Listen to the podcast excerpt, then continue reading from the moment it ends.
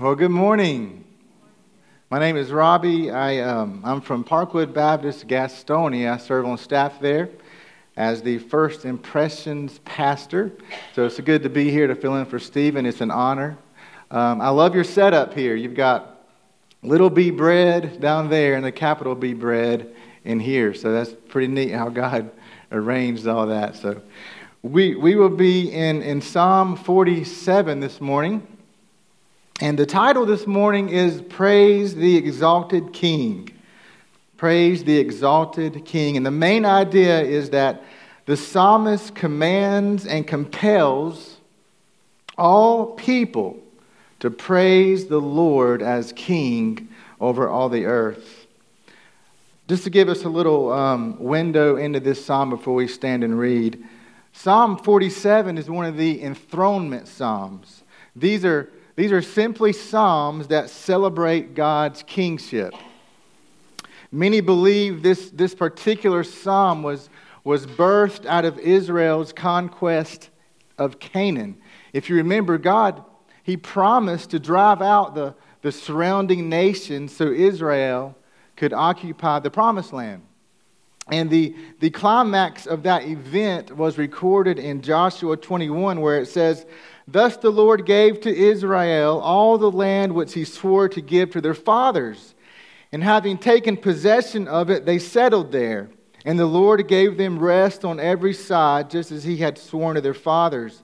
And not one of all their enemies had withstood them, for the Lord had given all their enemies into their hands. So get a picture. This is for Israel, this psalm was a happy day when, when they were reminded of the Lord's supremacy over all the earth. But before we get into it, I want to give you three extra d- dimensions to this psalm. This is more than just being about Israel. This psalm is, is, is, is, is powerful because it's Christological. That just means it, it, it points to Christ. Um, in, in Christian tradition, this psalm has often been read on the 40th day after Easter which is the day Christ ascended into heaven and sat down at the right hand of God. And second, this psalm is missional. This psalm is a call for all nations to repent and believe the good news of Jesus Christ. And lastly, this psalm looks way ahead. It goes past the cross, past the resurrection, past the ascension, past the day of Pentecost, even past 2019 to a time when God will consummate his kingdom, it points to a day when that great promise he made to Abraham that through his offspring all nations will be blessed. So, with those thoughts, stand and read, and let's, let's read Psalm 47, and then we'll, we'll, we'll, we'll dive into it.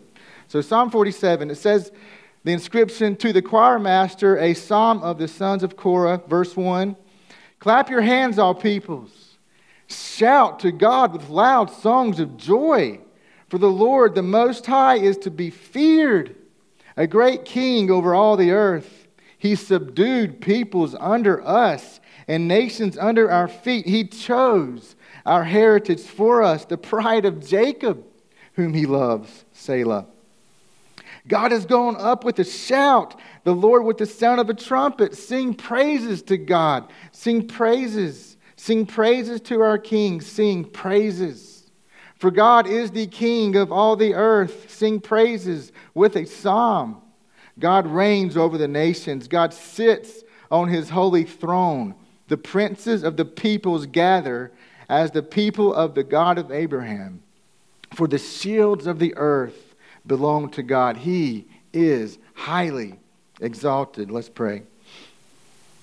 Lord God, illumine our hearts today. Make your word shine in our hearts. Give us faith to believe it, Lord, and change our lives with it. In your name we pray. Amen. So, I was recently at Books a Million.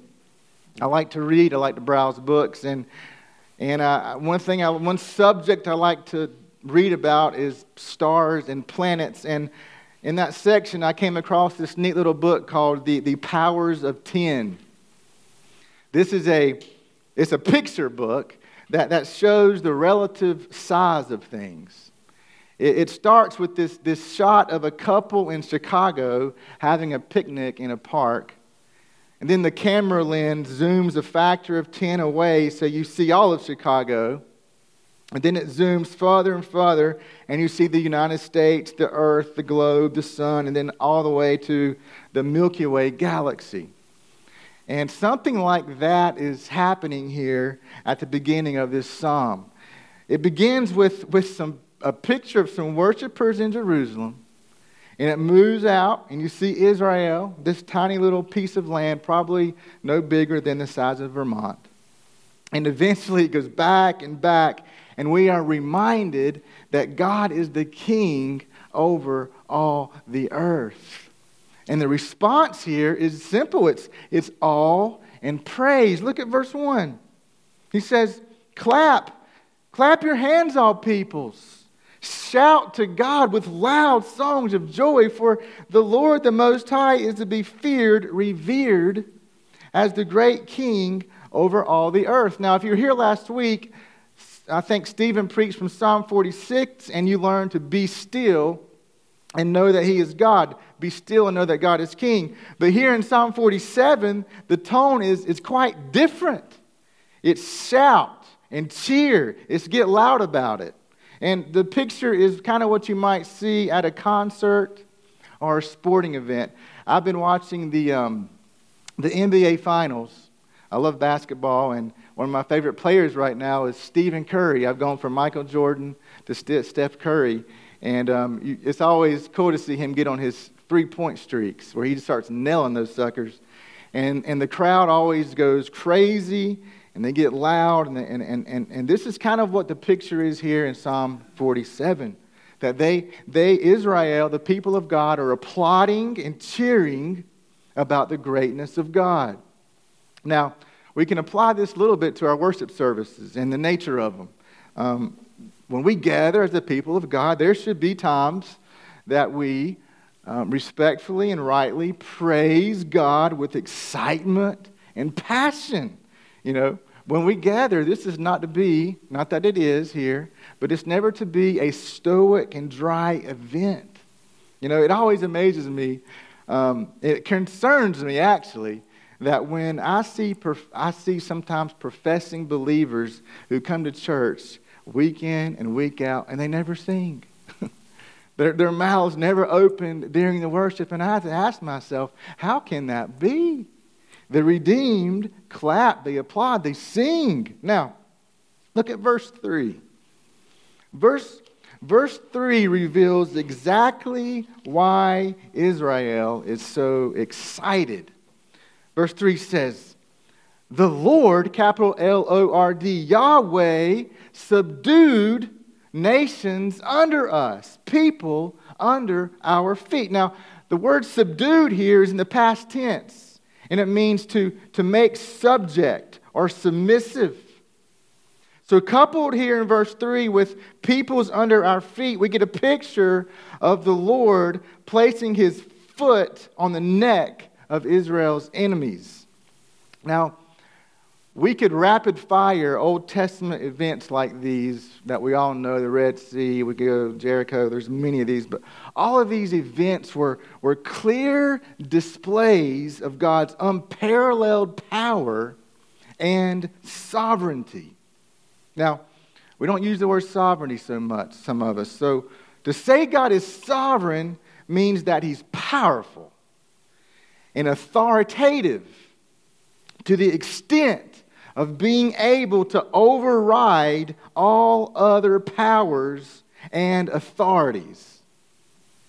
One of, one of the, all, all, the, all the great saints of the Bible, they love to boast about the impressiveness of God's sovereignty.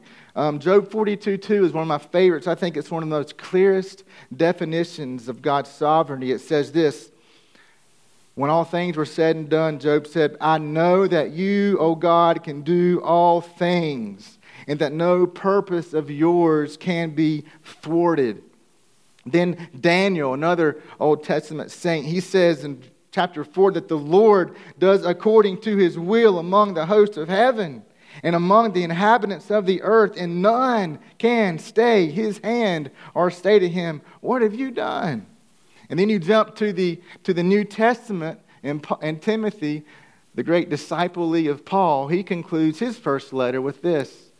This is what he concludes his letter with, of all things. He says, God is the blessed and only sovereign, the King of kings and Lord of lords. Um, so I have four boys.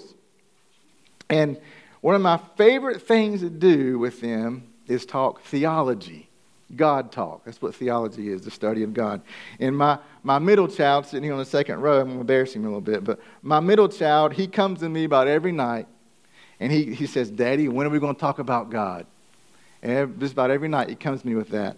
And the other day I was reading um, a devotion, and the title was The Bible's Message God is God. And the point of of, that devotion was that one of the main reasons God gave us the Bible is to reveal his unrivaled reign and rule. I always tell people this the Bible is for us, it is, but it's not about us. It's for us, yes, but it's ultimately about the majesty and the greatness of God. And God, God says of himself in Isaiah 46 For I am God, and there is no other. I am God, and there is none like me. My counsel shall stand, and I will accomplish all my purposes. So Israel is celebrating that here. Now, look back at verse 1 real quick. I want you to see something important. So you underline this word here. Verse 1 Clap your hands, some people. Nope. It says, Clap your hands, all peoples. So get this. This, this is not just a tribal thing here. This is, this is not a call just to Israel, but a command for all tongues, tribes, and nations to behold the king. Now, now, understand that, that on some level here, this would have been very counter, countercultural and confrontational. All right? For example, for example, if, if, if you ever read the book of Second Kings, you learn that the surrounding kings were making their own claims to sovereignty. specifically, the king of Assyria. If you read Second Kings, you see that. These ancient rulers believed that they were, in some sense, divine and sovereign. Even if you study Egypt, Egypt, um, the history of Egypt and the pharaohs, all these, these great leaders, they believed they were in some sense in control. They were the master of, the, of their world. And in some way, this is even true today. We see this today. It's that mantra, that old ancient mantra of I am the captain of my fate, the master of my own soul, is still prevalent today. That mankind, he wants to be his own sovereign. That's one of his problems. He wants to be his own master, but, but what the psalmist is doing here, what God is doing through the psalmist, is he's calling their bluff. Listen, not man, not, nor any superpowers, that includes America, nor any other gods of other religions only the God of the Bible reigns supreme. Only the Lord is ultimate and worthy of all praise. Amen? Not to stoke, I'm use a 2019 word, not to stoke your affections for God, to know that He reigns. Now, I want to be careful here. I want to be careful. So, Psalm 47 is not talking about converting people by force. Jesus told Peter to put away the sword. But what he means here, there's another word come into play here. Not only, not only is he commanding worship, he's compelling worship. He's compelling them to come. Anybody ever been to the Rocky Mountains? I love going out west. It's like it's like Kings Mountain on steroids. It's just they're, they're just they're just like they're just beautiful. I could sit there and look at them all day. I remember, the, I remember the, the first time I saw them. You know, the first time I beheld those mountains, the, just the, the sheer majesty of those mountains, they do two things. They not only command, your attention, but they compel you to stand in awe. So, so something similar here is happening here. That the psalmist is commanding and compelling people to stand in awe. Now, think about in the New Testament who's one of the greatest compellers, persuaders of the gospel? Wasn't the, the Apostle Paul? Wasn't he a master compeller? Just, just turn to Acts 14 real quick. I'm, I'm, I'm going to give you something I didn't put in my notes, but let's go with it. Now, remember, Paul, Paul, after he saw the risen Jesus, he just, he just couldn't keep it to himself. All right? He couldn't privatize his Christianity. He had to be vocal about it. And if you go to Acts 14, you get that picture there. I'm not sure what verse it is, but you get the picture where Barnabas and Paul, they, they confront those Greco-Roman religions, you know, Zeus and all those people. And, and as they enter the city of, of, Lys, of Lystra, they, Lystra, they, they observed their worship of idols, and with great grace and authority, what did Paul say? He said, Men, he said, why are you doing these things? In other words, why are you looking to false gods? We also are men of like nature with you, and we bring you good news that you should turn from these vain and empty things to a living God who made the heaven and the earth and the sea and all that is in them. So take that to Psalm 47. We can piggyback that here. The psalm is doing that here. He's, he's compelling all people to turn from, from empty idols to the one true and living God. Behold ultimate reality itself and know He's sovereign. Now, now look at verse 4. Go back to Psalm 47 and let's, let's, let's look at verse 4.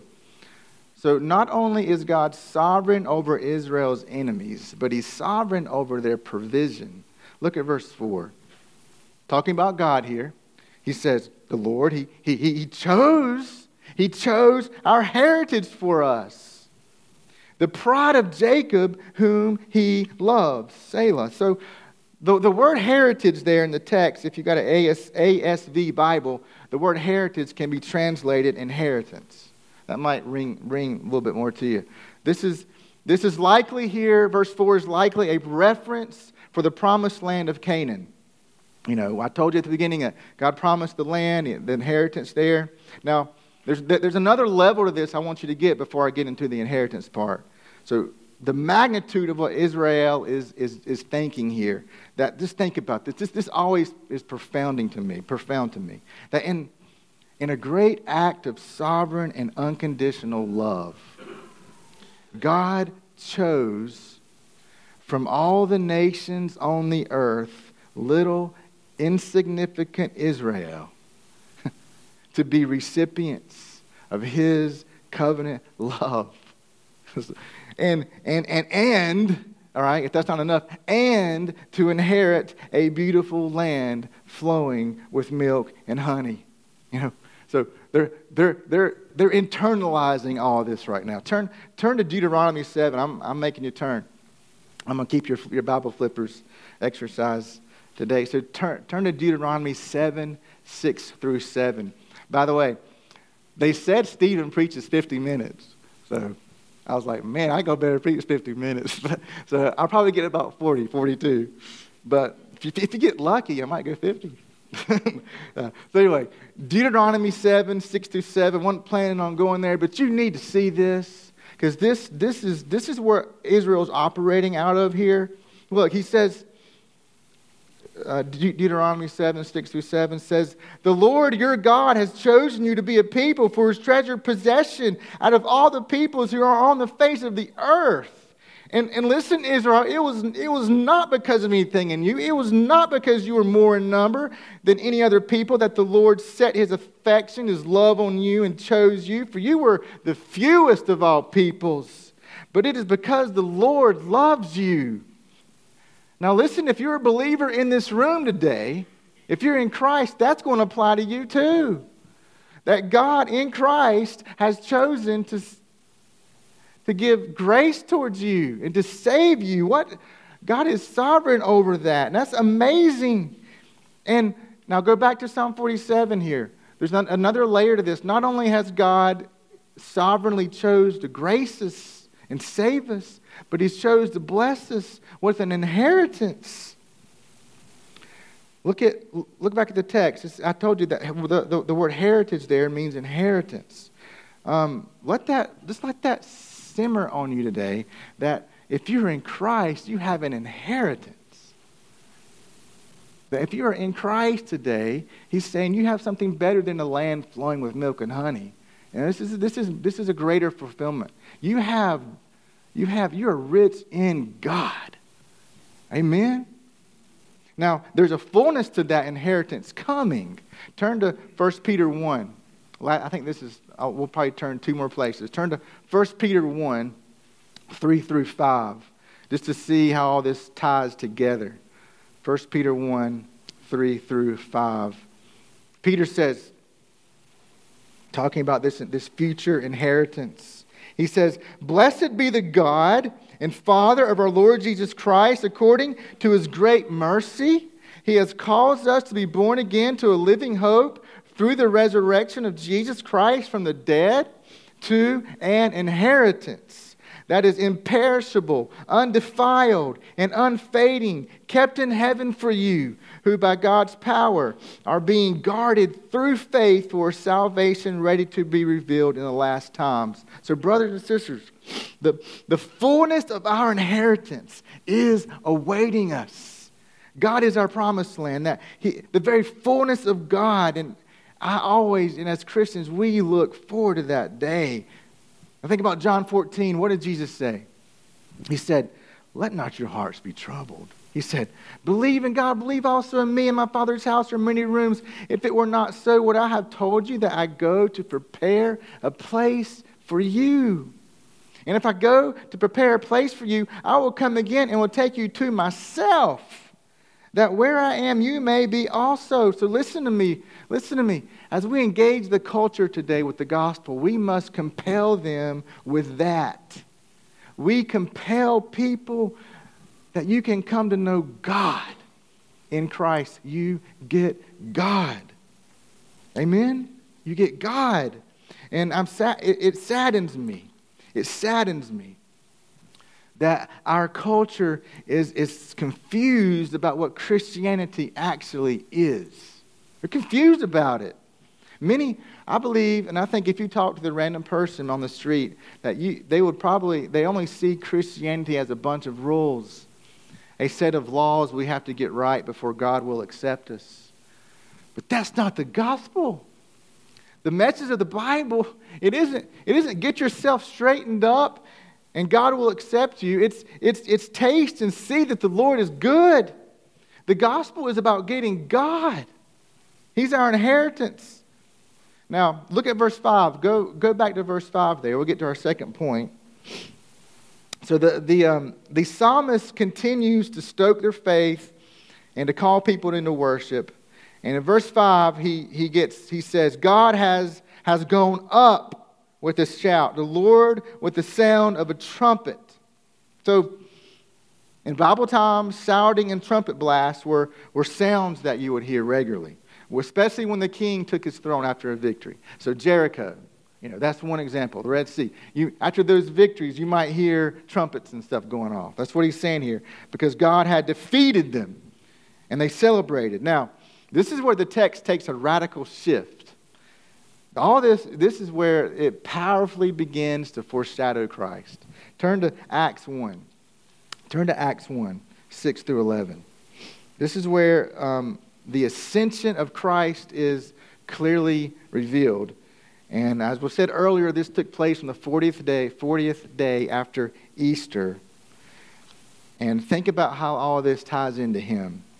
Verse 6, it says, So when the disciples had come together, they asked him, Lord, will you at this time restore the kingdom to Israel? He said to them, It is not for you to know times or seasons that the Father has fixed by his own authority but you will receive power when the Holy Spirit has come upon you, and you will be my witnesses in Jerusalem and in all Judea and Samaria and to the end of the earth. Now, when he had spoken these things while they watched, he was taken up. And a cloud received him out of their sight. And while they looked steadfastly toward heaven, and he went up, behold, two men stood by them in white apparel who also said, Men of Galilee, why do you stand gazing up into heaven? This same Jesus who was taken up from you into heaven will come, will so come in like manner as you saw him go into heaven. Now, Paul Paul picks this event up in Ephesians 1. Don't turn there, but he picks this up and he says that after Christ completed his work of redemption, after he defeated the enemies of sin and darkness and death, he was raised from the dead and he sat down at the right hand of God. And Paul says he sat down in such a way that he was far above all rule and authority and power and dominion and above every name that is named, not only in this age but also in the, in the one to come. Now, if you're like me, the ascension is, you don't hear about it very much. You don't think about it very much. You, in, in, in Christian circles, you, you talk about the cross and you talk about the, the, the resurrection. And rightfully so. Those are paramount key, key things. But sometimes we underemphasize this ascension of Christ and what it meant. Um, a quote here. Um, the ascension is more than just a dazzling exclamation point at the end of the resurrection. It proclaims that Christ is the chief executive of the universe. Now, think about it this way. This was helpful for me. If the resurrection proclaims Christ lives, the ascension proclaims Christ reigns. He reigns over all things, all rulers, all authorities, principalities, life, death, all things. Now, look at verse 6. Go back to text, verse 6. What ought to be our response to that as believers? What ought to be our response? Look, we sing. He says, sing praises to God. Sing praises. Sing praises to our King. Sing praises for God is the King of all the earth. Sing praises with a psalm, for God reigns over the nations. God sits on his holy throne. Brothers and sisters, t- zone in here for a minute. Knowing that Christ is King brings us great comfort and confidence. Comfort and confidence. Let me illustrate real quick. Yeah, I, I, was a school teacher for 12 years. I never, I'll never forget September, September 11th, 2001. You remember the, you know, the, the USA experienced one of the most tragic events in human history. Um, when, those, when the passenger jets, sabotaged by terrorists, they struck the twin, twin towers, killing hundreds of people. But I'll never forget where I was that day when the president came on TV to give the nation an address. And I just remember, I just remember thinking that, that that very image of the president sitting there down in his chair at his desk in the Oval Office was a signal. It was a signal that the country's leadership wasn't in some undisclosed location hiding and panicking.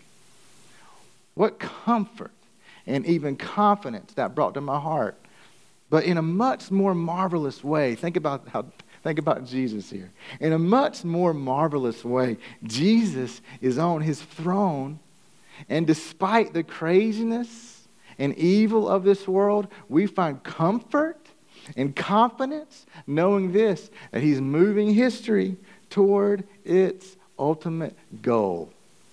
And you know what that ultimate goal is? Look at verse 9. Look at verse 9 in Psalm 47. Here's the ultimate goal of history. Verse 9. The princes of the people, they will gather. There's a future tense here. The princes of the people will gather as the people of the God of Abraham for the shields, the superpowers, the strong powers. They all belong to God. The whole earth belongs to Him. Now, couple that verse 9 with verse 1. Clap your hands, all peoples. And, and you get a picture of worldwide praise to God for the blessings of salvation. In other words, in other words, get this. Psalm 47 is about the king expanding his kingdom. Amen. It's about the king expanding his kingdom. Jesus said in John 12, he said this, "When I am lifted up, I will draw all men to myself. He's fulfilling Psalm 47. And that, my friends, if you're in Christ, that ought to compel you to worship. We should be compelled by the glory of Christ to believe the gospel. One, one thing I love to do, in addition to reading about stars and planets in the Bible and whatnot, is I love to read about how the gospel is radically spreading, how it's radically multiplying. You know, one place right now in particular where it's just going off like firecrackers is Africa. Africa is one place. Statistics are saying that in, in 1900 there were approximately 10 million Christians in Africa. By 2000, there were 360 million. So 10 million to 360 million. And then by 2025, conservative estimates see the number rising to 633 million. And that just blows me away. So, so as we think about how the gospel is going to go out to all nations and all people are going to worship this great king, we say with the psalmist at the very end, what's the last one, two, three, four words he says? He is highly exalted. He's the sovereign one, and He's a gracious sovereign one who extends salvation to all peoples. Amen? So what this morning? Here's a simple so what. You know, sing praises to the exalted Savior King. Sing praises to Him. I'm, I'm convinced, I'm convinced that, that sometimes the reason, and I'm talking to myself here, not just to you, that sometimes the reason we don't praise Him as we ought is because we lose sight of the big picture. We lose sight of this great God and what He's doing. And we can be so tuned in and turned in on ourselves that we can miss this great story of redemption, what He's doing. But Psalm 47 is helping us here. God's, God's lifting our heads and He's beckoning us to see past ourselves to the grand mission of God. Turn to Revelation 7 as we close. Revelation 7. This is where history's going. So, some people see history as a cycle of death, an endless cycle of birth and death, birth and death, birth and death. That's not how Christians see history. History is more like an arrow. It's an arrow. It's pointing to something Look at Revelation 7. This is what it's pointing to. After this, I looked, and behold, a great multitude that no one could number, from every nation, from all tribes and peoples and languages, standing before the throne and before the Lamb, clothed in white robes, with palm branches in their hands, and crying out with a loud voice, not a little wimpy voice, a loud voice Salvation belongs to our God who sits on the throne and to the Lamb. Amen? History is going somewhere, folks.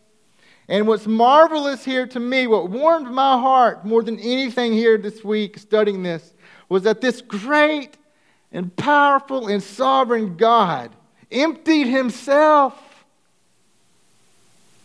by taking the form of a servant being born in the likeness of men and being found in human form, he humbled himself by becoming obedient to the point of death, even death on a cross. What amazing love! What amazing sovereignty! What amazing grace! Indeed, he is highly exalted. So, Therefore, brothers and sisters, as we close, is, is, is praise Him today. But don't just sing. Go out there like Paul did in Lystra and Lystra, however you say it, I don't know. Go out there and compel them to believe. Persuade the lost to see this exalted God and what He's done in Christ. And if you are an unbeliever here today, if you are an unbeliever, there's, there's a strong warning embedded here in Psalm 47. Listen to me. Psalm 47 is not just teaching God is king. It is. But, but of course, he's king. You know, he's king whether you acknowledge he's king or not.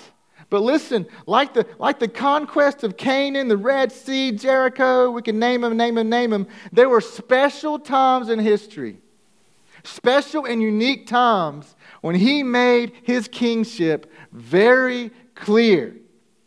And it's going to happen again. Revelations 1 7 says this Behold, Jesus is coming with the clouds, and every eye will see him. Every eye will see him, even those who pierced him. And all tribes of the earth will wail on account of him. Even so, amen. So listen to me. Today is the day of salvation. Today is the day. Bow, believe, revere this great king today with a willing and glad heart. Repent and believe the gospel. Let's pray. Lord Jesus, it has been a, a humbling and motivating thing to study Psalm 47. May we take what we learned today and we internalize it for ourselves, but may we also teach it to others. May we go out into our communities and to the world and, and share this great gospel that you have brought to bear in the person and work of Jesus Christ. In your name we pray. Amen.